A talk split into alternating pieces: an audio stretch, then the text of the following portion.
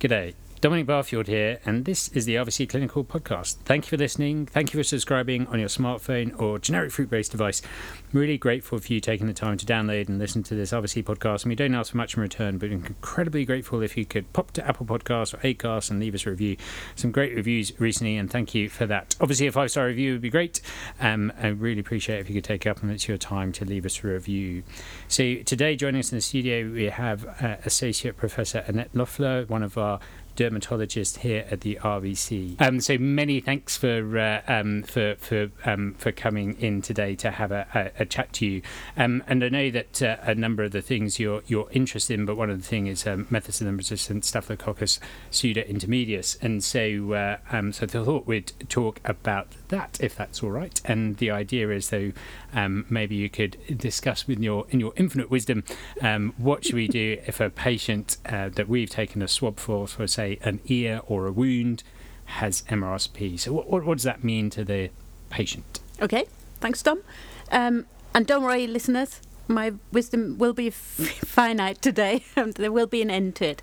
So, for those of you who have seen MRSP, um, you'll probably be familiar that it basically comes with a huge list of resistances reported by the microbiology lab. And for those of you who haven't seen it, you don't need to worry about missing it because essentially it is a Staphylococcus pseudointermedius, so our bog standard um, coagulase positive staphylococcus that colonizes most of our dogs, almost all of our dogs, at least at some stage, and is known as an opportunistic pathogen. But the difference between our bog standard staph pseudointermedius and MRSP is that MRSP is multi-drug resistant. I sometimes call it the little brother of MRSA, who probably most of you are familiar with as the human hospital bug. And many owners are familiar with MRSA. Many owners work in a hospital with MRSA or have worked. The numbers of MRSA in human hospitals in the UK has been declining. Um, but MRSP has now emerged as sort of the little brother, and the little brother fits quite nicely because it actually mirrors the epidemiology, the clinical picture, and the drug resistance to a large extent, except for that it's actually more resistant than MRSA. So if we occasionally see MRSA in pets, it tends to be the human hospital one, and we tend to have some susceptibilities that we can usually treat even with systemic antimicrobials effectively by using clindamycin or tetracyclines or potentiated sulfonamides. Now, for MRSP, they literally tend to be resistant to everything that we've got on the shelf in the veterinary practice, except for the odd isolate that may still be sensitive to something like a fluoroquinolone or to the non licensed and often not very safe toxic amikacin, rifampicin that probably most of you have hopefully never had to use, but um, they are occasionally reported with sens- as sensitive still. So it's a multi-drug resistant bugs if, bug if we have to use systemic therapy. But the good news is it's actually not a very virulent organism, so it is a Staphylococcus pseudointermedius by job description. And the only difference between MRSP and Staph pseudointermedius is that it comes with a whole lot of baggage of um, resistance genes, but it doesn't cause bad disease. It's typically found in ears and wounds and skin infections. Um, but the clinical picture that we're seeing is the same as for non MR staph pseudointermedius. So it's not a bad bug as such. Um, and you, you probably, if you paid attention, you probably heard that I kept saying systemic therapy because even though it's multi drug resistant, it's not resistant to disinfectants and topical antimicrobials. So, for all these infections where topical therapy is an option, you really need to pay attention to those because they will work if done properly. While if we give systemic therapy, we're just selecting for more and more resistant organisms, and the MRSP is not going to get more susceptible with time, it's going to get more resistant. And the reason why that's important is that MRSP infections are often seen in skin and ear patients, and skin and ear patients are a long term relationship with the vet by definition almost. So we're looking at recurrent pyoderma, recurrent or chronic ear disease. So these are things that you have to treat for the rest of their lives over months and years, and therefore it's going to be a dead end if you're opting for systemic therapy, while topical therapy can be very effective. So, what sort of the topical therapies that you, you might use um, with these with these patients, and and is it quite often um, that you actually only see MRSP, or, or is it more like a mixed growth of mm-hmm. um, bugs or yeast that you would also see? So, in otitis, we occasionally see mixed infections, sometimes involving Pseudomonas, which is another multi drug resistant bug.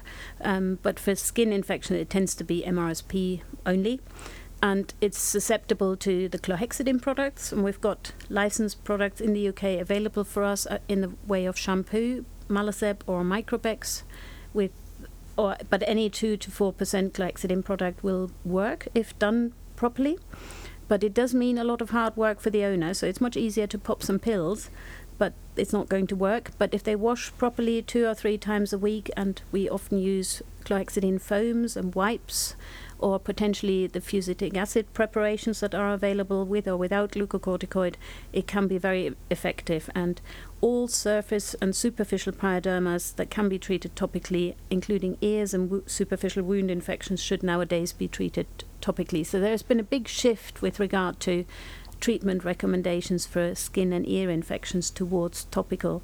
And to be honest, I can't remember the last time I treated an otitis externa with systemic antibiotics.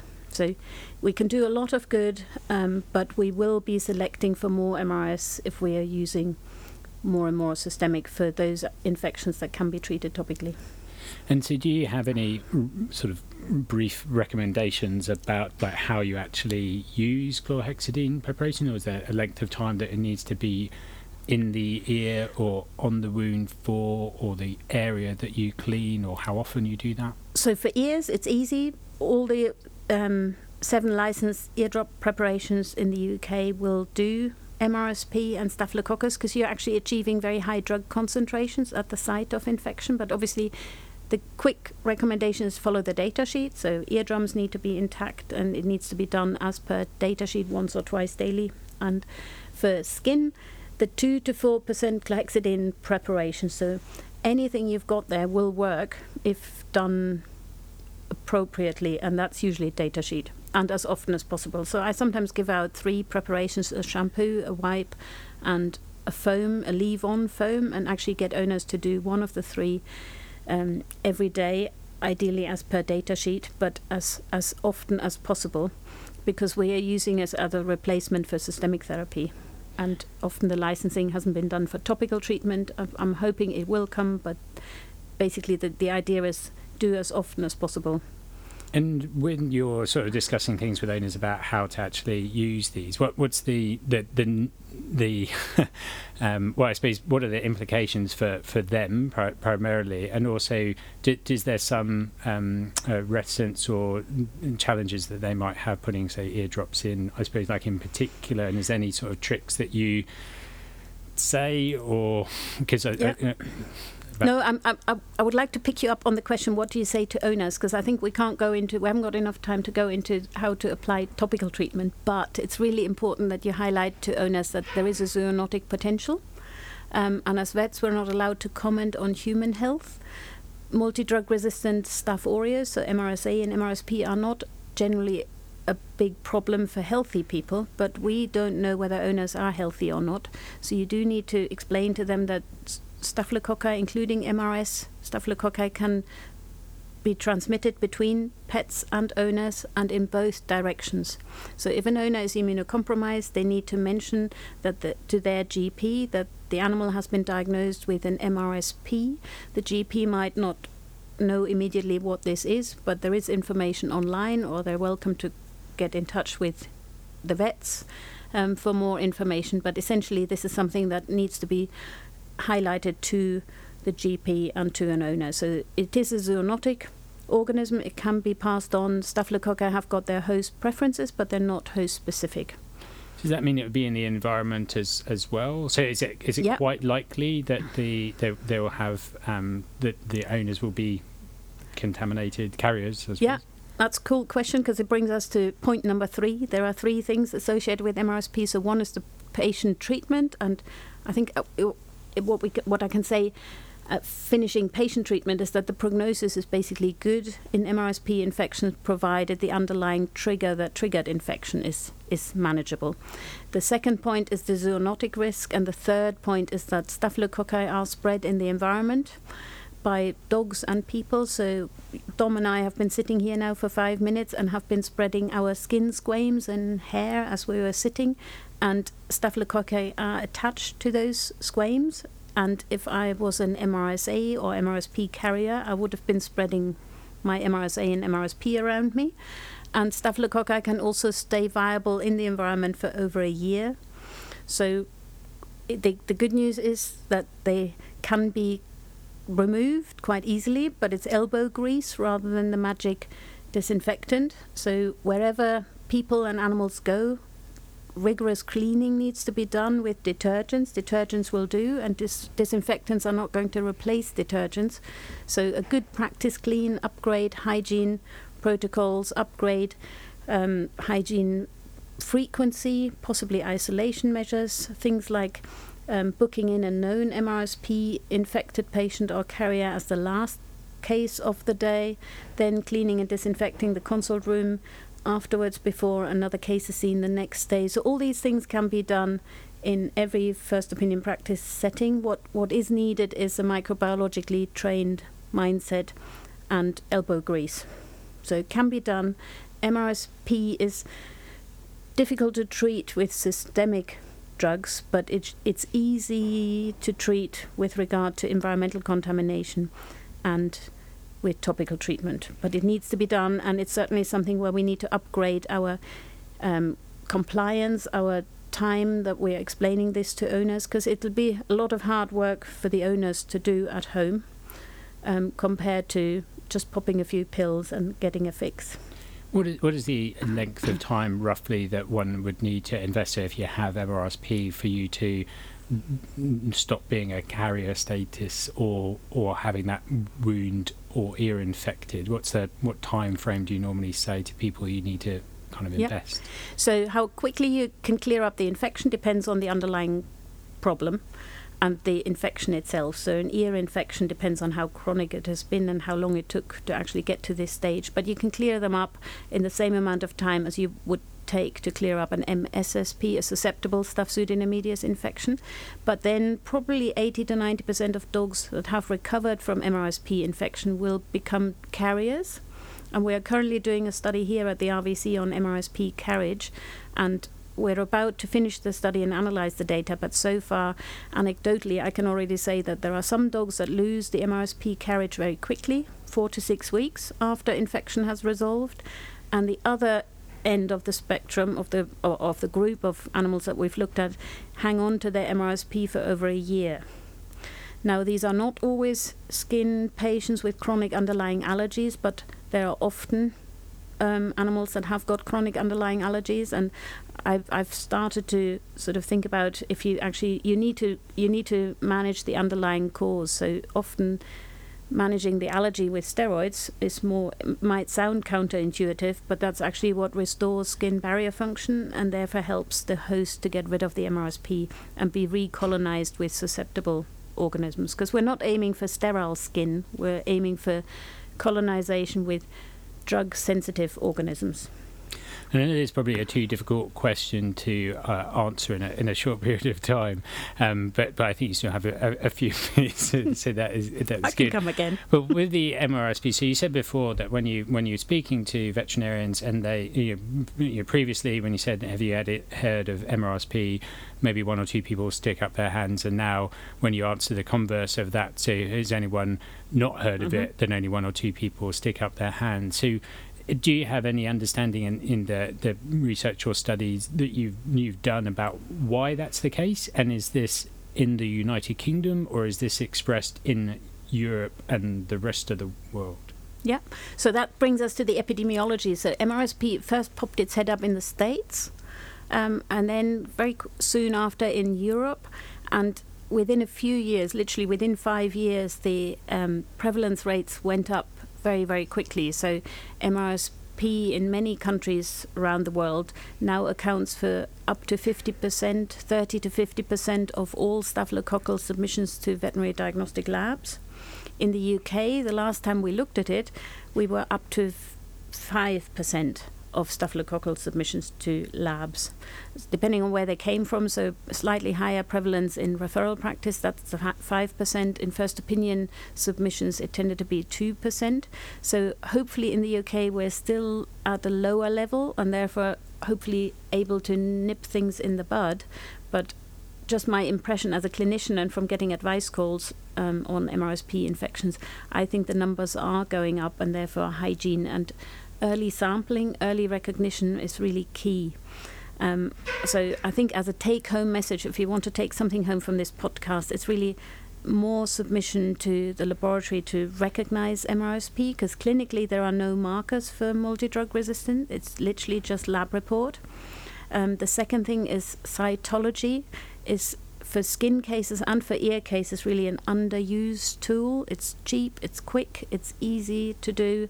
Um, you need a bit of practice, but there's lots of training opportunities on how to do good cytology, and it's something that will tell you literally within two minutes whether there are cocci involved in that ear infection or in the pustules on the dog or in the wound that's not healing properly or whether it could be yeast or sterile or something. So it'll give you a great idea of, of is this infected or not, which can guide your infection control measures. If you're seeing an animal, for example, after three weeks of cefalexin and you're still finding lots of cocci on cytology, that animal should leave your premises by the back route and prompt a lot of cleaning because the suspicion of this being an MRSP is high.